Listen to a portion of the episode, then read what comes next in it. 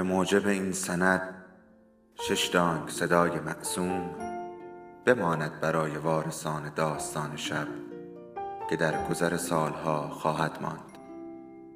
ارادتمند داستان شب.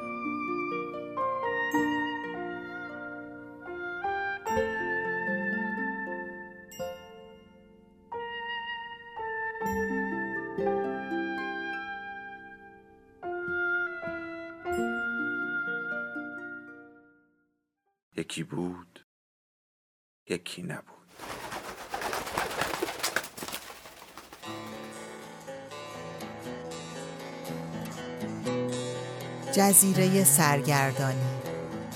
نویسنده سیمین دانشور. فصل ششم بخش اول.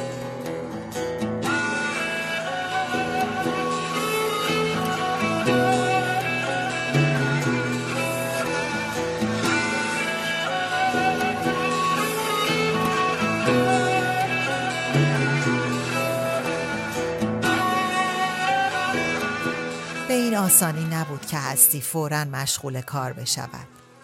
از تاکسی که پیاده شد کامیونی را دید که سرش از در باغ بزرگ تو رفته بود اما تنه اش نتوانسته بود و حتی راه باریکی در هیچ طرفی نبود که هستی به ساختمان راه بیابد.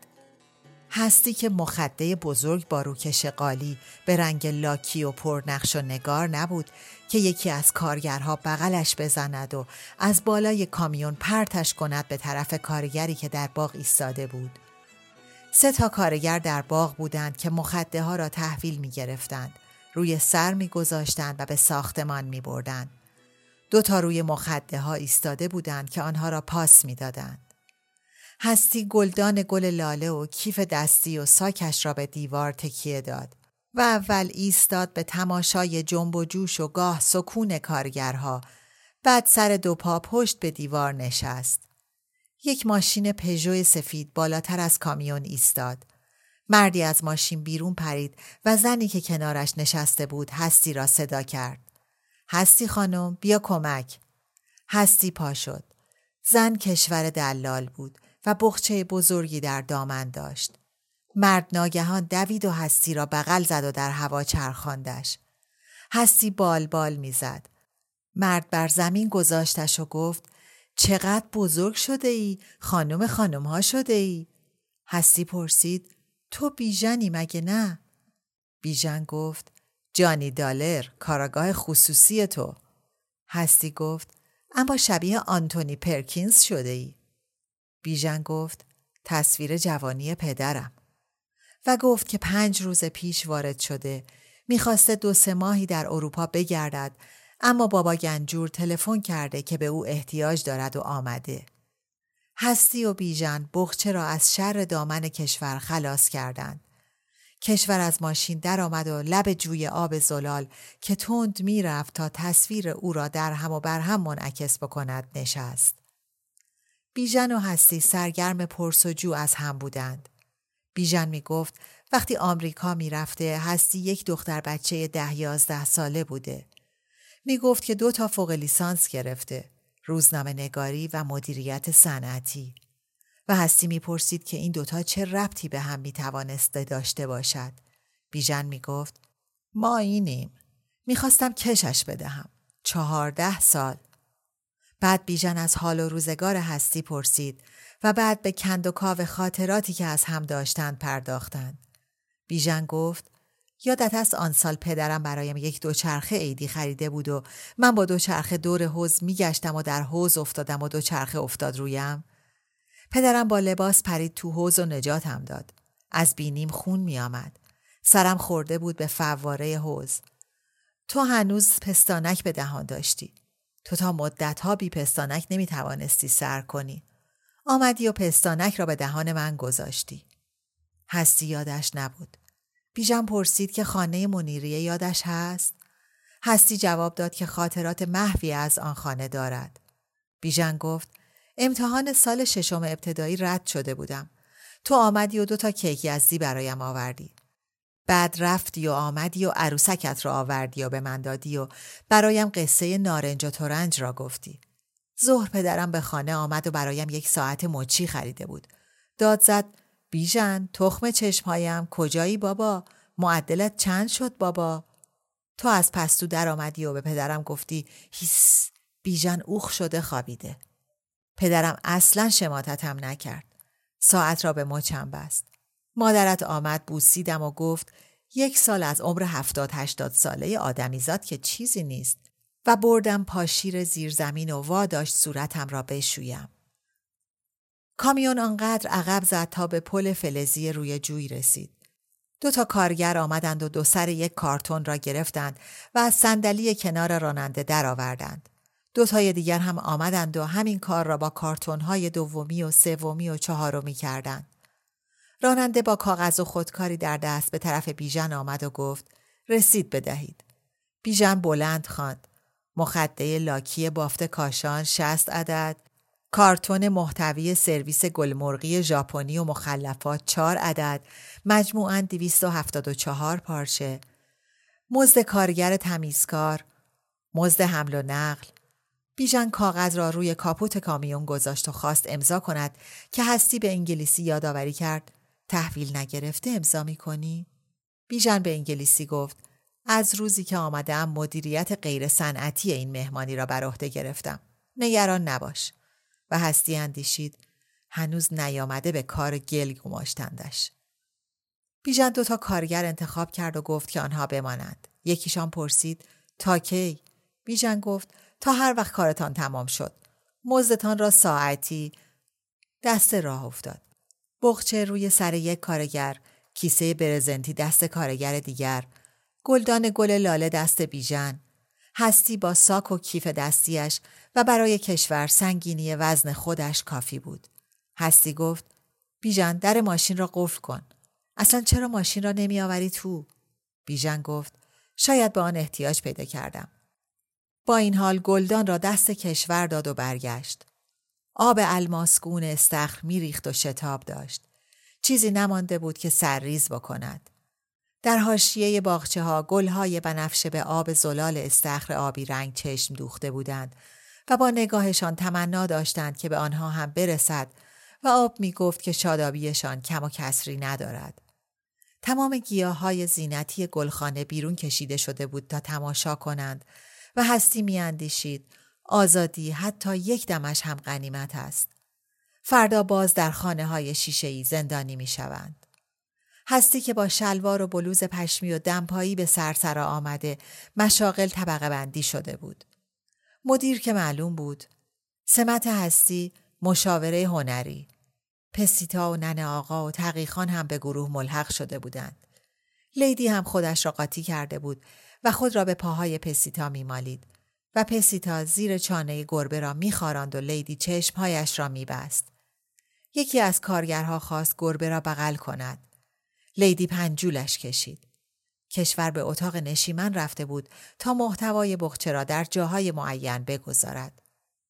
تالار اصلی از مبلها و زینتها خالی شده بود و تنها فرش و تلویزیون به هم دهنکجی می کردند. های سقف بی آنکه روشن باشند می درخشیدند. در تالار جنبی که نهار خوری بود همه چیز در جای خود دهن دره می کرد. در تالار دیگر یک تخت وسط اتاق گذاشته شده بود و رویش قالی انداخته بودند. تالارهای فرعی با دو تاق هلالی روبروی هم از تالار اصلی جدا می شدند. بیژن دستی به پشت پسیتا زد و به انگلیسی گفت که برود و از کشور تصویر را بگیرد. پسیتا که تصویر را آورد هستی گفت بیژن تلویزیون اینجا با سفره هفت و مخده مناسبتی ندارد. تلویزیون را بگذاریم در نهار خوری و به جایش تصویر حضرت زرتشت را نصب کنیم. بیژن زیر چانه اش را خاراند و گفت آخر تحویل سال از تلویزیون اعلام می شود.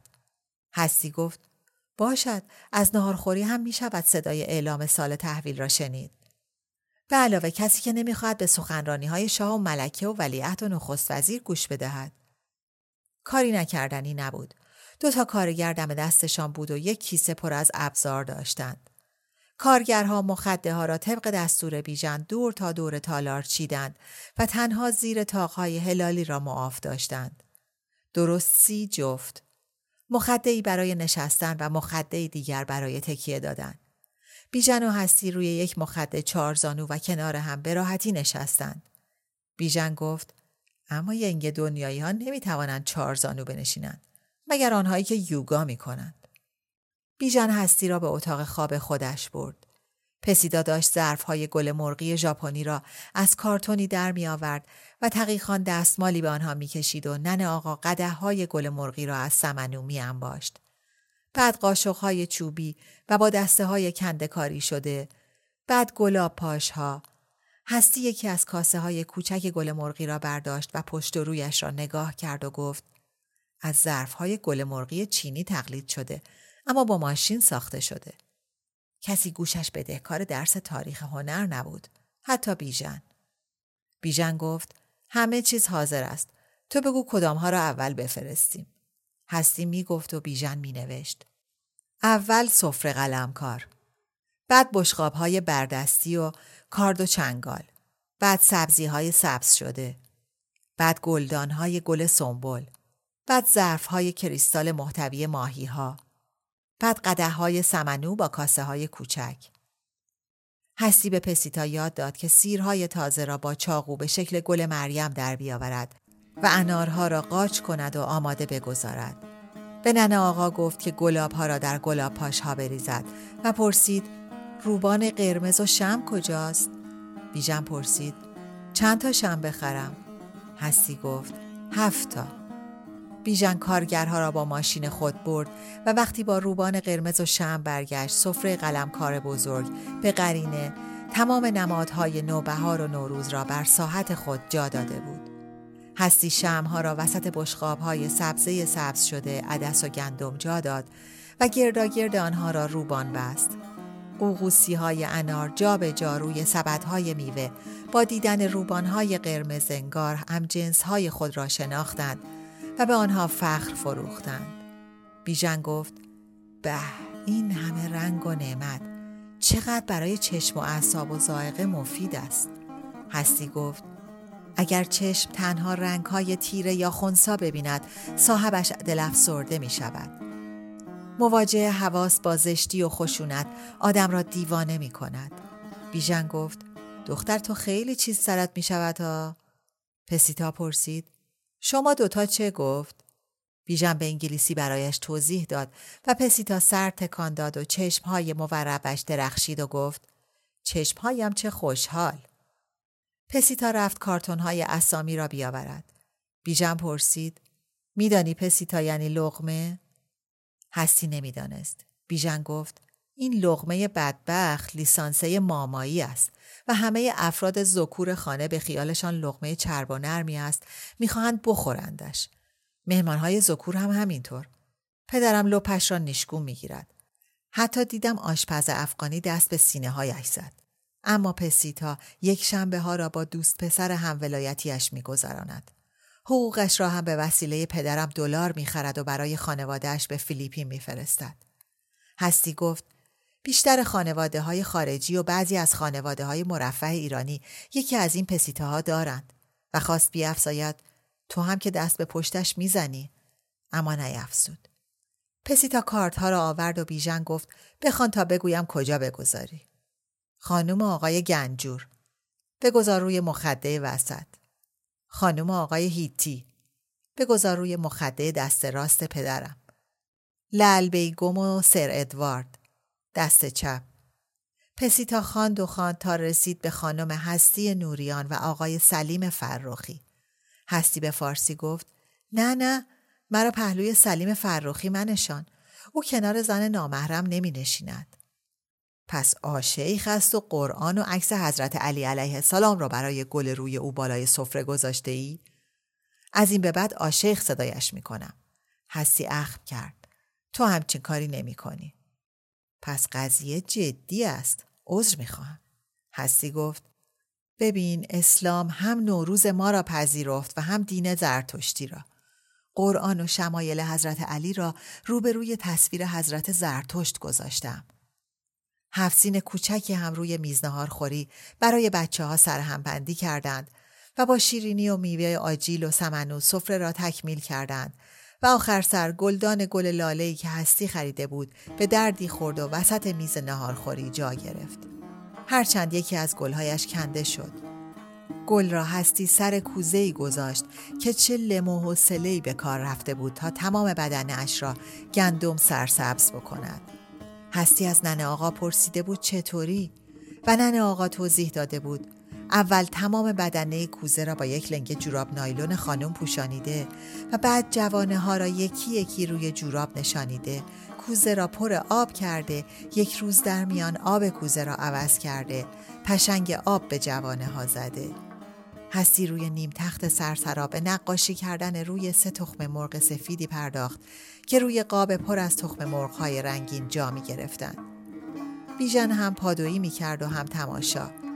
هستی روی تخم مرغ اول یک زن تناز مینیاتوری کشید. بیژن گفت این که شبیه مامانشی است. منتها لاغر. هستی گفت مامانشی خودش خواسته. برای پگی است. نه خواهر جان برای موری. شوهر پگی.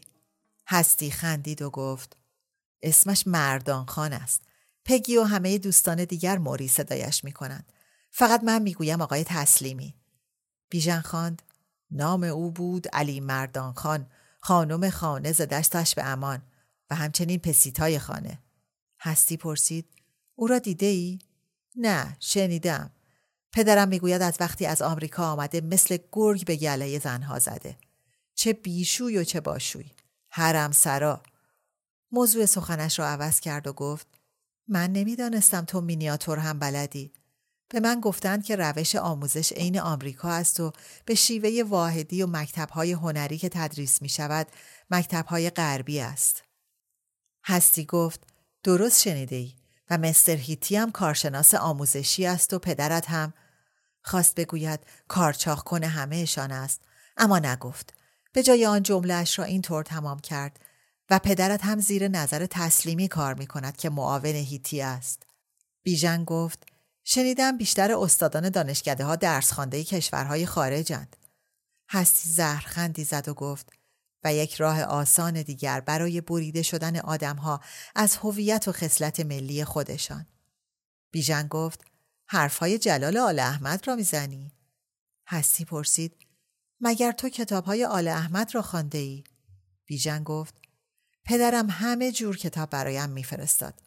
مامان اشی هم همه جور سبزی خشک و زعفران سایده و زیره و زرشک و و سرسرا بیرون رفت. هستی مانده بود معطل که روی تخم مرغی که به خانم هیتی اهدا شد چه بکشد که کینه و نفرتش را منعکس بکند و در ضمن این شخصیت مرکزی مراسم نوروزی از آن سر در نیاورد. فکر می‌کرد که کینه و نفرت نسبت به کی بیشتر از همه به مستر هیتی و بعد به قول مادر بزرگ به گنجلی گاراژدار.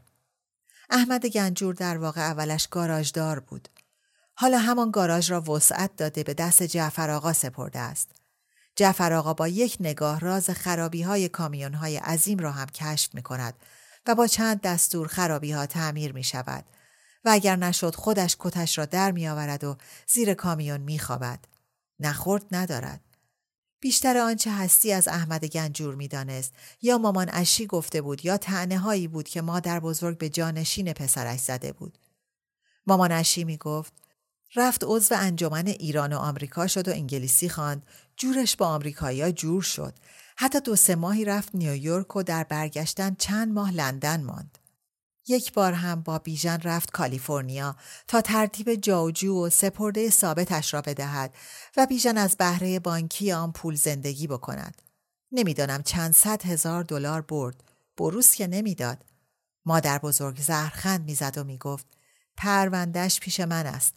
آمریکایی ها را خر کرد رفت شهر و بوشهر و از حمال های این دو شهر انگلیسی یاد گرفت و بعد که برگشت چو انداخت آمریکا بوده. انگلیس بوده. مامان اشی می گفت شد مدیر داخلی اصل چهار و مادر بزرگ می گفت شد دلال اصل چهار. مامان اشی می گفت در اداره مستشاری نیروهای مسلح شاهنشاهی مترجم بود. مادر بزرگ می گفت پوتینای گروهبانای آمریکایی را واکس می‌زد. مامان اشی می گفت رفت بنگاه نشر فرانکلین ادبیات آمریکایی ترجمه می کرد یا ترجمه های مترجم های دیگر را اصلاح می کرد. مادر بزرگ می گفت بوی دلار از اونجا شنید رفت تو تجارت کاغذ و در تحویل تحول کاغذ به مطبعه ها لفت و لیس فراوان کرد. و از اینجا دیگر خود هستی شاهد بود. احمد گنجور می گفت تشکیل کلاس های راهنمایی از ابتکارات اوست. می گفت کمترین فایده سیستم آمریکایی به جای سیستم فرانسوی که من پیاده کردم تبدیل نمره های دانشجویان ماست به نمره های معادل آنها در دانشگاه های آمریکا. و هستی که برای معلم شدن به هر سوراخ و سنبهی در وزارت آموزش سر کشیده بود و آخرش به مستر هیتی نامه نوشته بود حالیش شده بود که کار شوهر مادرش همان دلالی و پادویی است. منتها از نوع نان و آبدارش می‌دانست که احمد گنجور برای آمریکایی هایی که به ایران میآیند خانه اجاره می کند باجی گیر می آورد می رود فرودگاه یک پلاکارد دست می گیرد که رویش نام مسافر آمریکایی نوشته شده. در سالن فرودگاه انتظار می کشد و پلاکارد را دور می گرداند تا مسافر آمریکایی را با خانواده یا بی خانواده گیر بیاورد و سر خانه زندگی آماده و آراسته ببرد. هستی ناگهان متوجه شد که روی تخم مرغ هدیه خانم هیتی اقیانوس اطلس را منعکس کرده است با مجسمه آزادی که پشت به دریا داشت و مشعل دستش خاموش بود و نور را از چراغهای روشن کناره به اقیانوس و مجسمه آزادی که به دنیای دیگر پشت کرده بود تابانیده. بیژن که نقش را دید گفت می‌دانم چرا این کار را کرده ای. اما نه به خاطر پدرم به خاطر من روی مجسمه را به طرف اقیانوس بکش و مشعلش را هم روشن کن. هستیان تخم مرغ را کنار گذاشت تا به مراد عیدی بدهد. یک بلوز زنگاری هم برایش بافته بود. یقین داشت مراد بلوز را جلوی مادر بزرگ و هستی به تم می کند و هر دو دست هستی را می بوسد. هستی یک تخم مرغ که آبی رنگ شده بود انتخاب کرد و آسمان قراشی رویش کشید که چراغهای بیشتر پنجره هایش روشن بود و قایقی روی آبی متن بی سکان و بی سرنشین رها کرد. برای لل بیگم تصویر یک زن قاجار را کشید که حالتی رقص گونه داشت. تصویر را در خانه استادمانی دیده بود و به پادرمیانی او سر ادوارد آن را برای زنش که اهل کراچی بود خریده بود. پیدا کردن نظیر آن برای استادمانی دشوار نبود در عوض با پول فروش آن توانست لوله های پوسیده ساختمان را عوض بکند. سر ادوارد بس که در مستعمرات و شبه مستعمرات و مناطق زیر نفوذ دولت فخیمه انگلیس خدمت کرده بود تنها زن و دو پسرش هنوز در لندن زندگی می کردند و تنها رابطه ای که با زنش داشت چکی بود که هر ماه میفرستاد. سر ادوارد هر جا که خدمت کرده بود یک زن بومی گرفته بود. همین آخری ها در زمان ایوب خان وقتی حاکم کراچی بود لل بیگم را گرفته بود. همه اینها را لل بیگم برای هستی گفته بود و اضافه کرده بود که حالا اینجا کارشناس اداره کارمندان دولت است. و هستی می‌دانست که شغل فعلیش از حکومت کراچی دست کمی ندارد. دوی بعد از ظهر طبق برنامه ریزی بیژن میزبانان بایستی در ایوان جلوی سرسرا جا می گرفتند. هستی پیش از همه با کت و دامن عنابیش به ایوان آمد و به گلها و درختها و گیاهان زینتی و استخر مالامال از آب نگاه کرد. آفتاب بعد از باران دلگرمشان کرده بود. آنچنان که به هستی پیشنهاد می کردند بیا و این همه تراوت را ماندگار کن. اما نه روی تخم مرغ. کسی که نمی‌خواهد با ذربین نقاشی ببیند. مامان اشی به ایوان آمد و هستی تعجب کرد. همیشه آخرین کسی که به جمع می پیوست مادرش بود. به هر جهت طول مدت آرایش او را بایستی به حساب آورد. مامانشی یک پیراهن بلند سفید با نخهای سیمین و زرین پوشیده بود که دو طرف دامن تا زانوها چاک داشت وگرنه راه رفتن و نشستن با چنان پوشش تنگی امکان نداشت. سبزی زمرد گردنبندش به سرسبزی هر چه سبز سرسبز در این دنیا هست چشمک می‌زد. فرهاد آرایشگر بی همتایش موهای بور بلندش را تا توانسته بود پیچ و شکن داده بود. آفتاب از اینکه بر آن مجموعه زرین بتابد دریغی نداشت. احمد گنجور هم آمد. شلوار سفیدی به پا کرده بود و رویش لباده سفید گشادی پوشیده بود که تا مچ پا ادامه داشت و تناب مانندی را سه دور دور کمرش بسته بود. عرقچین سفید با حاشیه نقشدار و گیوه سفید تری به پا داشت. مامانشی به دیدارش پرسید اوا احمد جان این چه ریختی است؟ احمد گنجور گفت خانم خوشگل عقلت نمی‌رسد این لباس یک موبد زرتشتی است و دست به کمربندش گذاشت و گفت اسم این رسنهای سگانه هم کشتی است. روی موهای زنش را بوسید و گفت هولو برو تو گلو. صرفه ای کرد و گفت حالا بگو ببینم به فرهاد چقدر انعام داده ای؟ مامانشی لب ورچید. فقط هزار تومان. احمد گنجور پرسید کم است؟ مامانشی جواب داد کجای کاری؟ فیروزه یک ماشین پرشه کورسی برایش عیدی خریده بود و جلوی آرایشگاه پارک کرده بود. کلید طلایش را آورد و داد دستش و فرهاد دستش را بوسید. صورتش را هم بوسید. بیژن و پرویز آمدند.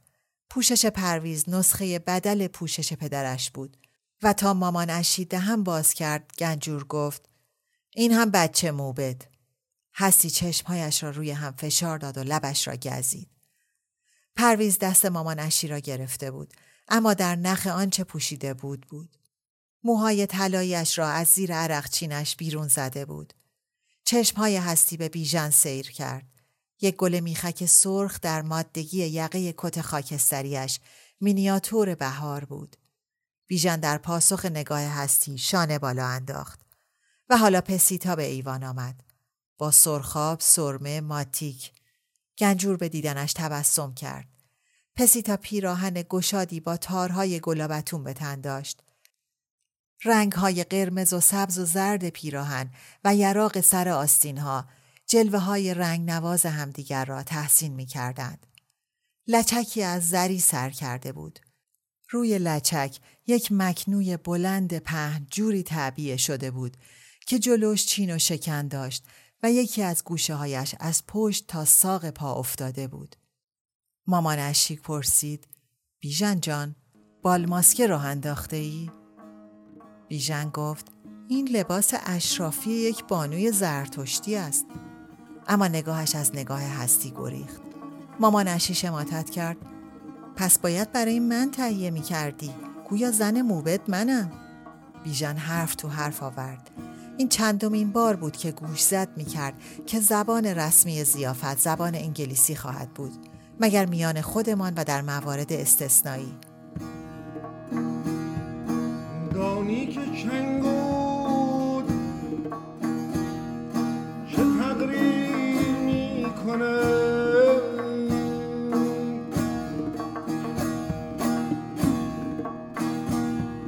پنهان خورید.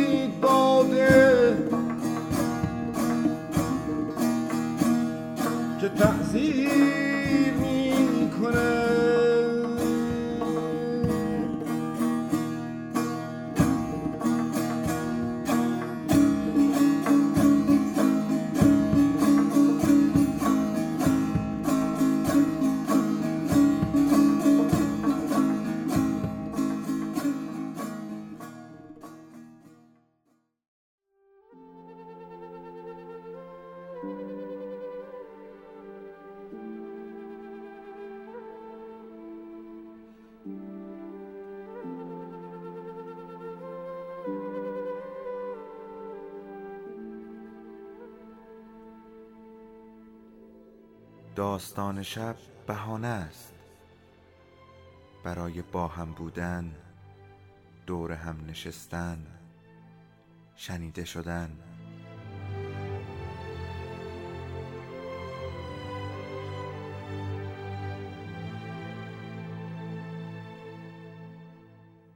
صدای افسانه ها رو میشنویم